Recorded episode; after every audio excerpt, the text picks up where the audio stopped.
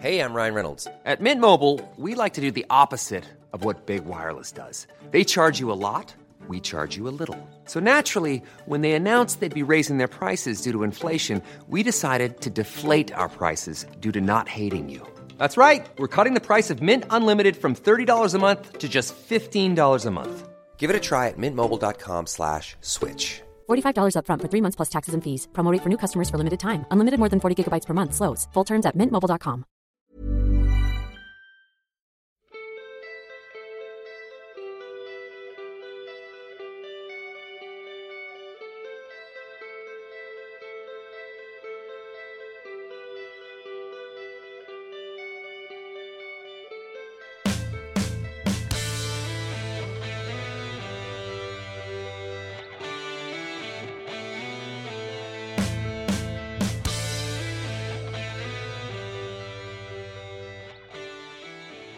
این چی بود اون آن مطب دکتر کالیکاری. داشتیم بحث کالیگاری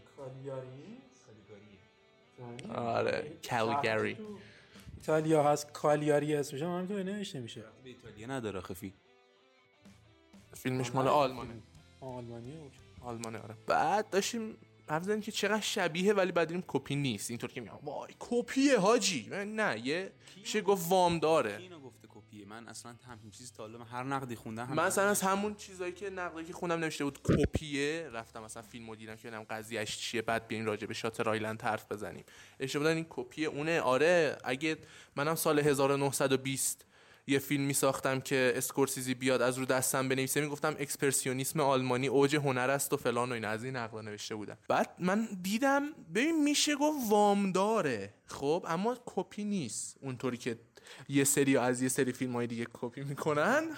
این و اسمش هم می‌ذارن وام دار حتی نمی‌دونستم based on فلان چیز. این کپی نمیشه گفت بهش. کپی سبک زندگیه اصلا. یه فرمه. بله. نیما تو میگی که طرف دیوونه بوده از اول روانی بوده دیگه نه؟ من به نظرم اصلا می‌خوای اول اصلا بیا راجع اول. آره بیا راجع اسکورسیزی حرف بزنیم. یه رفتی چی؟ می کلا سینمای اسکورسیزی این فیلم Shutter Island ش به نظر من یکی از فیلمایشه که خیلی خط داستانی خوبی داره. یعنی موتیف خشونتی که تو همه فیلماش هست اینجا هم تا حدودی هست.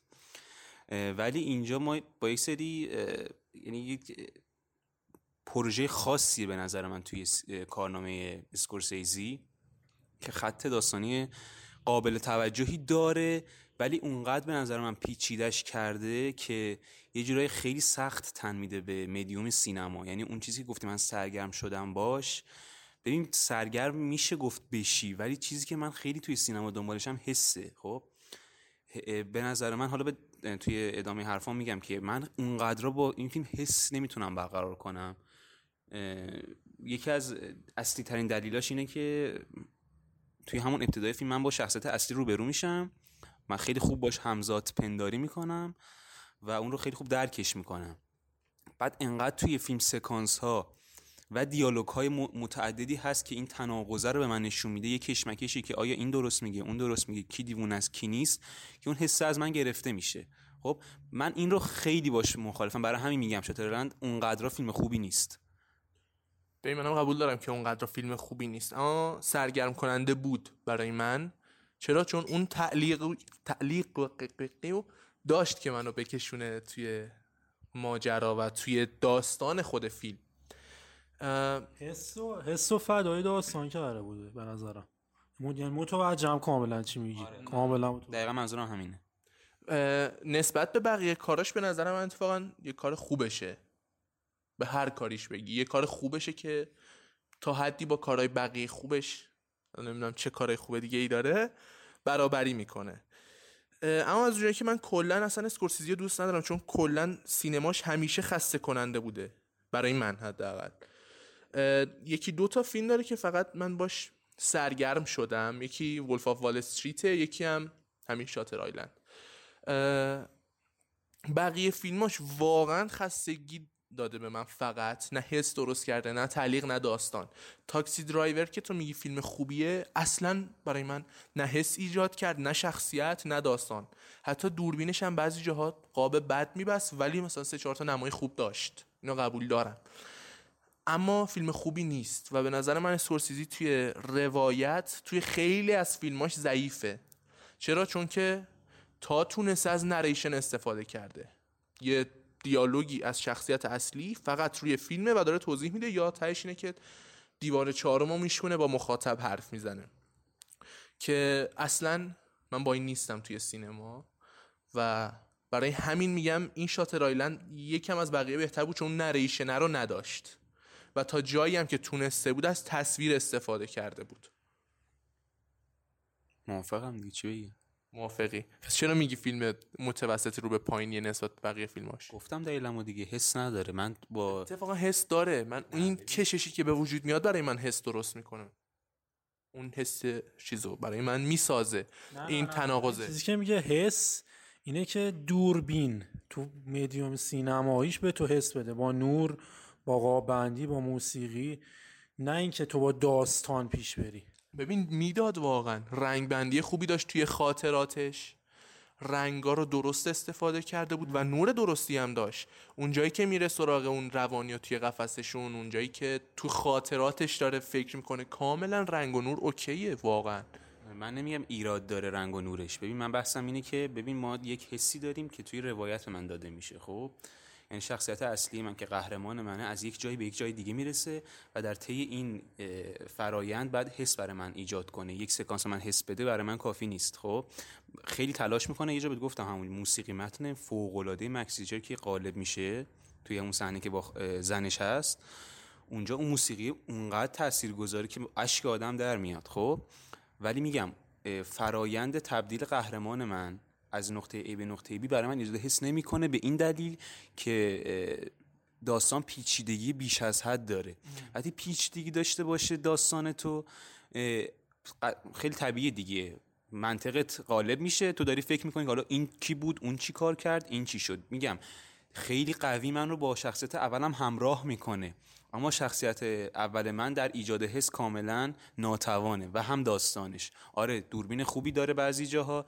نورش و رنگش هم خوبه تو همون خاطراتش هم اتفاقا یعنی خیلی زنده است خب؟ ولی حس چی تعریف می‌کنی واسه من؟ پس پس اینکه حس ایجاد می‌کنه ببین خیلی فیلم ظریفی اتفاقا. یعنی واقعا کار شده است. پلان به پلان. نوع تدوینش که داشتیم قبل از این بحث می‌کردیم. چقدر درست و حساب شده است. همه اینها درسته. اما از حس دوری می‌کنه حس می‌کنم.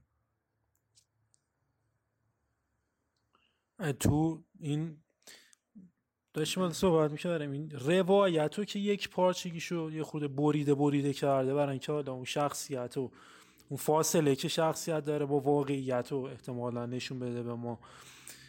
این یه خورده تو یک پارچه نشون دادن این پروسه این داستان از نقطه آ تا نقطه حالا سی مثلا. یه خورده تو, تو این درد سر درست کرده بود. یعنی یه سری قسمت های پاره پاره شده بود بعد اشارات درست به درستی نمی‌رفت. تو آینده بهش فلش بک های خورده به محلی که باید شاید اشاره نمی‌کردن یه خود کاراکترها. طول کشید طول می‌کشید برای ما تا عمیق بشیم باشون اینش بود.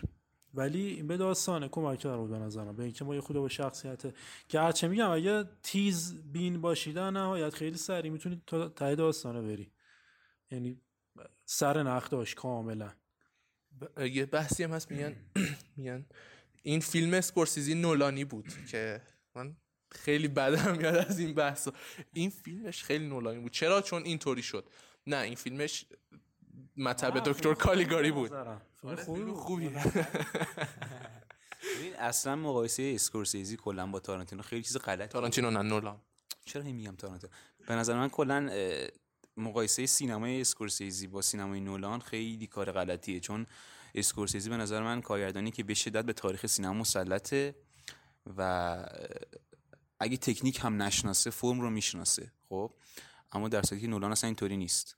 و اینکه مثلا خیلی از منتقدان میان نویسن که ته داستان چی شد خیلی موشکافانه میگردن رمزگوشایی کنن داخل فیلم و بعد بگم مثل نولان بوده شاید نولان ته داستانش بخواد از اون مسخره بازی جنگولک بازی در بره ولی اصلا به نظر اسکورسیزی مال این کار نیست. یعنی اتفاقا اون کشمکشه تعلیق از اول فیلم تا آخر فیلم با من همراهه. همون سکانس opening فیلم که توی کشتی هستن تعلیق هست. حالا می‌خوام پلانش هم برات بیام که چی چی جوری کلا چه اتفاقاتی میفته تا آخر فیلم. پس مقایسه این دوتا کارگردان خیلی کار غلطیه چون اسکورسیزی یه سر و گردن بالاتر نولانه قطعا. اینو نه اینو موافقم ولی کلا اسکورسیزی رو من دوست ندارم چون خیلی خسته کننده است.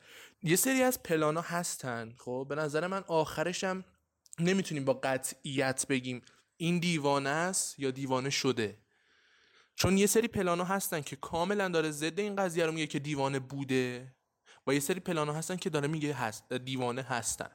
چی دارم میگم؟ هست خب؟ یکی از اون سکانس ها اونجاییه که دارن بازجویی می‌کنن از همه و اون خانمی که میاد لیوان آب بخوره لیوان توی دستش نیست. توی background تصویرشون برای هر دیوانه که میاد یه نگهبان می‌ذارن. یعنی اون دیوانه که نشسته رو به روی اینا یه نگهبان پشت سرشه و پشت سر خود لئونارد دیکاپریو هم یه نگهبان هست. اما اون افسره نگهبان پشت سرش نیست. یه سری چیزهای دیگه هم هست که برخلاف اینن. میگن که این رفته رفته داره این اتفاقا براش میفته. چرا مثلا این دیوانگیش همون اول فیلم نبود؟ هی داره همه رو می‌بینه محیط براش آشناس فلان. ولی هرچی میره جلوتر راحت تر میشه با محیط. میگن اینو دیوانش کردن. ولی به نظر من دیوانه بوده. آخر فیلمم که می‌رسه پدرام یه بحثی داشت ادامه بده بحثو اونجا که میگه آخر فیلم نظر تو. حالا آخرش که چی؟ اول اول که وارد جزیره میشن اصلا ما می‌بینیم همه افراد کارشون رو ول می‌کنن فقط به این نگاه می‌کنن.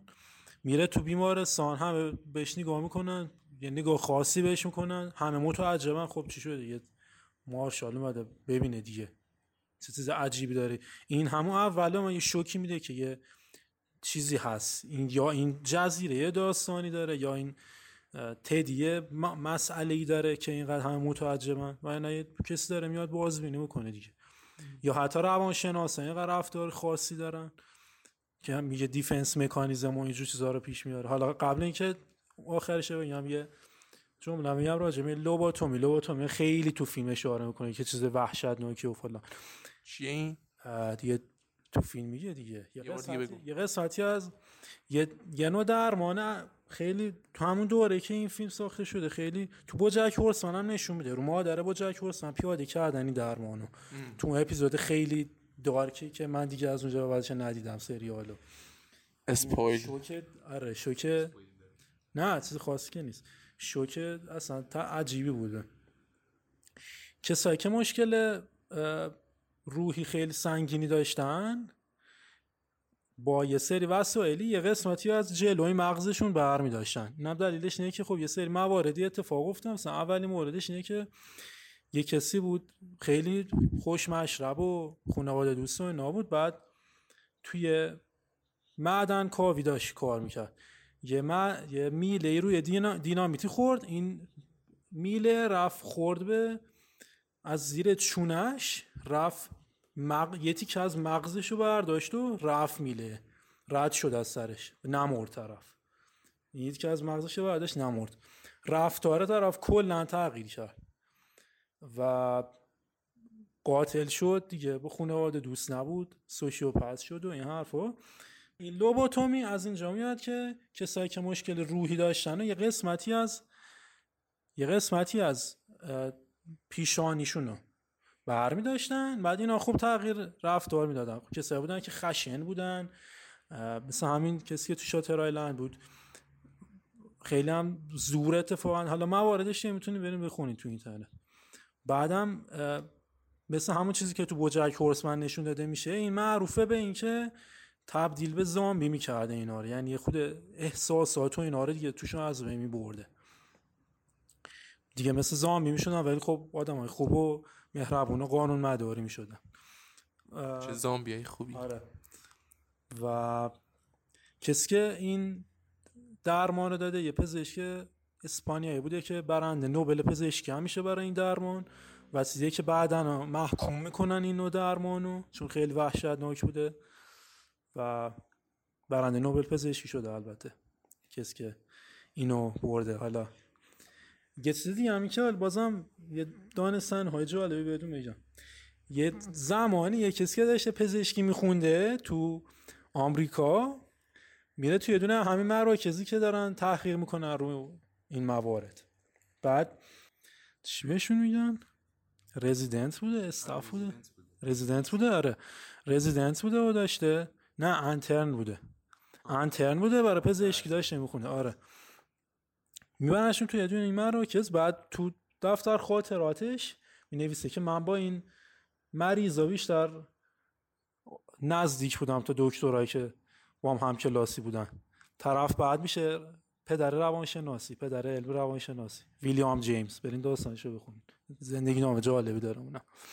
تا سی سالگیش کاملا یادم نابود و هیچی و سرف کنده و اینا بوده. بعد تو سی سالگیش یه قرار می‌ذاره به خودش که اگه تا یک سال دیگه یه, یه قراری می‌ذاره به خودش میگه من یه قانون رو می‌خوام پیاده, پیاده بکنم تو زندگیم. یا اگه تا یک سال دیگه همین وزن بود خودکشی می‌کنه. و اون قانون رو بریم بخونی تو زندگی نامه طرف. اون قانون رو پیاده می‌کنه و میشه پدر علم روانشناسیه. چه قانونی؟ این که یک سال قرار می‌ذاره مسئولیت همه چیز رو تو زندگیش بر عهده بگیره. هر چیزی که بهش اتفاق میفته هر تجربه ای هر احساسی همه چیز رو بر عهده بگیره. میگم طرف پدر علم روانشناسی دیگه. پایان فیلم اینکه پایان فیلم خب خیلی واضحه دیگه. تدی میره تو اون لایت هاوس. یعنی مسئله اینه که آره. تدی به نظرم دیوونه بوده قبل اینکه بیاد تو این مرکز. ما این پروسه رو خب دکتر میگه که این تکرار شد بعد یه چیز دیگه تو, تو نقد خیلی میگن که این تو نقد خیلی میگن که این مرکز مثلا طراحی شده تا افراد دیوانه بکنه و این دکتر نماد فلانه و این چیزا. من خیلی طرفدارش نیستم. از هم روانشناسا رو سعی کرد مثبت نشون بده تو این فیلم. به هر حال آخر فیلم حداقل. تا آخرش یه مسیری برام آورد ولی آخرش مثبتشون کرد. اینکه تا اون فانوس دریایی تا اون فانوس دریایی اینا این تدی دیوانه است و تحت این پروسه است که هی تکرار میشه هی این پروسه رو تکرار می‌کنه خوب میشه و حالا یه اتفاقی که میگم میفته و دوباره وارد این پروسه میشه. این پروسه هر سری تکرار میشه می‌رسه به فانوسه و تا اینکه آخرین بار پیش میاد که میگن اگر دیگه این روش جواب نده میره برای لوبوتومی دیگه تموم کاره. میشنن رو این سنگا. این جایی که میشنن رو این سنگا دیگه اندروه. دیگه انتخاب دست خودشه. تدی نیست دیوانه نیست. دیگه اندروه. اینجا انتخاب می‌کنه که از بینش ببرن. از بین ببرنش. انتخاب می‌کنه اینجا.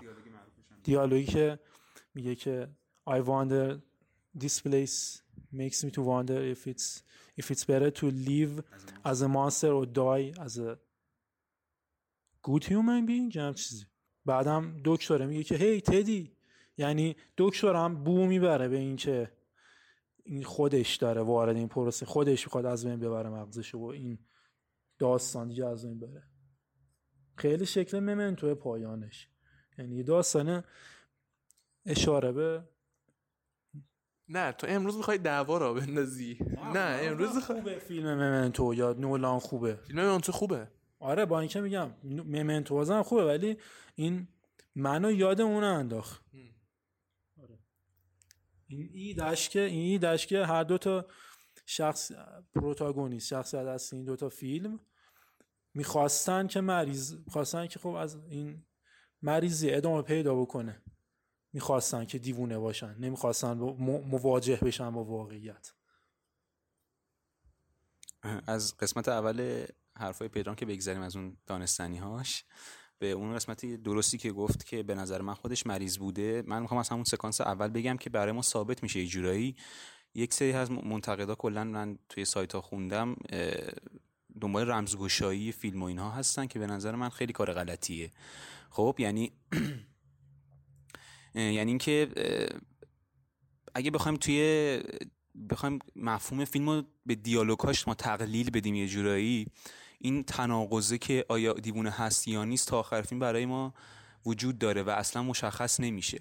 اما اگه بخوایم با دوربین ما فیلم رو نگاه کنیم ما چند تا زاویه دوربین داریم به نظر من که همون سکانس اولی که یک نمای کلوز می‌گیره از دو تا شخصیت پلیس ما که مارشالن و میگه که و دارن اینجوری با هم آشنا میشن.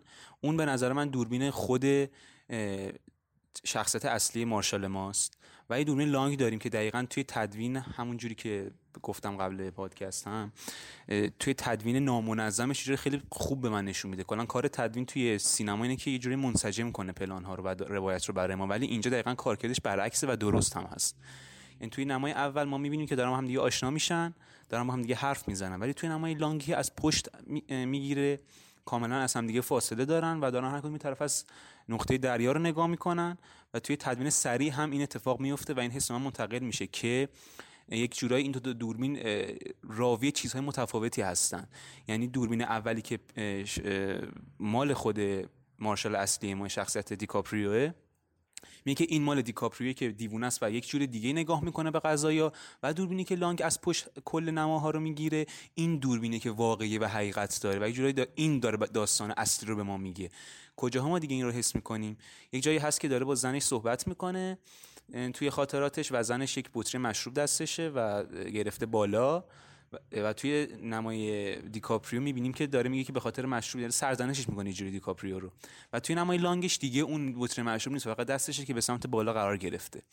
و حتی یه صحنه هم که خود گفتی لیوان آب هست داره از مجرم یه از اون روانی داره بازجویی می‌کنه اون رو. این لیوانه هست و توی نمای لانگ دیگه اون لیوان نیست. و حتی یه جایی هم با اون سرهنگی که نشسته کنارش داره صحبت می‌کنه یک نگاهی می‌کنه خودش دیکاپریو به حس می‌کنه که دست اون سرهنگ روی شونش قرار گرفته ولی خب باز هم توی نمای لانگ اینطور نیست.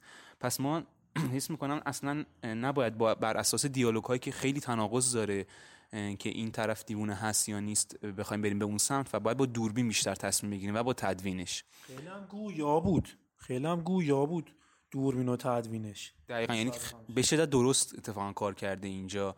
و اصلا سمت دیالوگ ها اینها نرفته.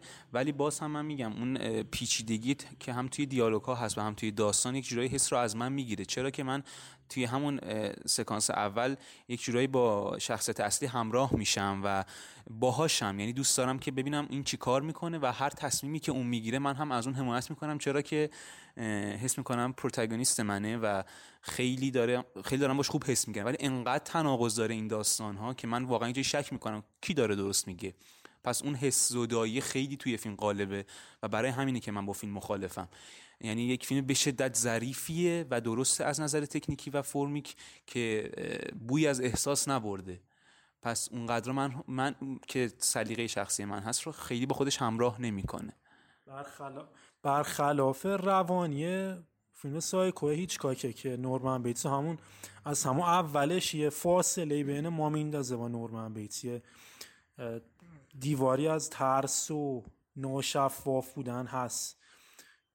دور نورمن بیتس. ولی اینجا نه اینجا خیلی واضح برای ما کاراش داره. میگه که این پروتاگونیست این اتفاقات و بعد خیلی سریع و شیفت میده ما رو. یه سری نکات راجبه مطلب دکتر سری نکات راجبه مطلب دکتر کالیگاری بخوام بگم.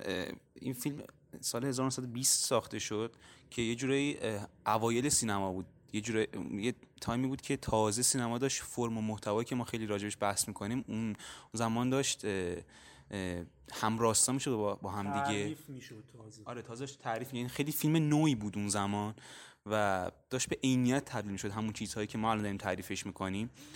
ولی میگن که این فیلم مبدع سینمای اکسپرسیونیست آلمانه. چرا که با اون نماهای عجیبی که می‌گیره با اون میزانسن و دکوری که می‌سازه به شدت اگزاجره.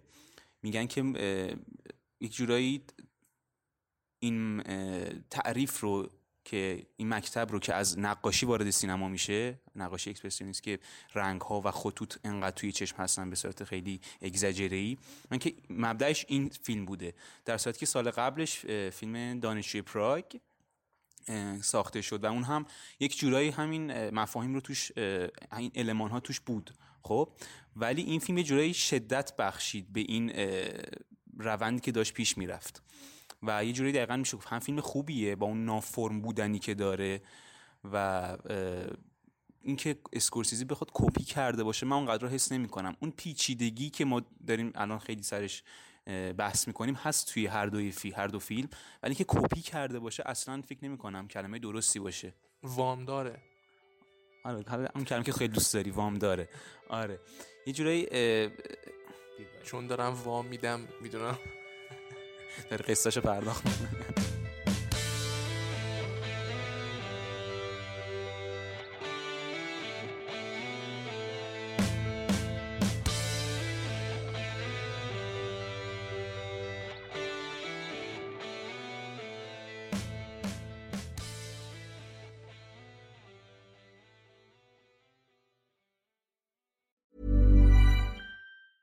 Ever catch yourself eating the same flavorless dinner three days in a row? Dreaming of something better? Well, HelloFresh is your guilt-free dream come true, baby. It's me, Kiki Palmer. Let's wake up those taste buds with hot, juicy pecan-crusted chicken or garlic butter shrimp scampi. Mm. Hello Fresh. Stop dreaming of all the delicious possibilities and dig in at HelloFresh.com. Let's get this dinner party started.